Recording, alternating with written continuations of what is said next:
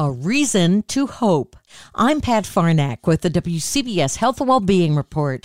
Will we cure cancer in our lifetime? Director of the Yale Cancer Center, Dr. Eric Weiner, says, I don't think that it's fair to talk about cancer non-specifically because cancer is so many different diseases.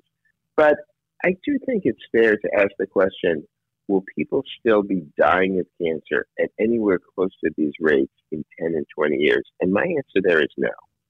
And I think in 10 or 20 years, our biggest challenge may well be figuring out how to deliver equitable health care, equitable cancer care to everyone. The entire interview at WCBS880.com/health.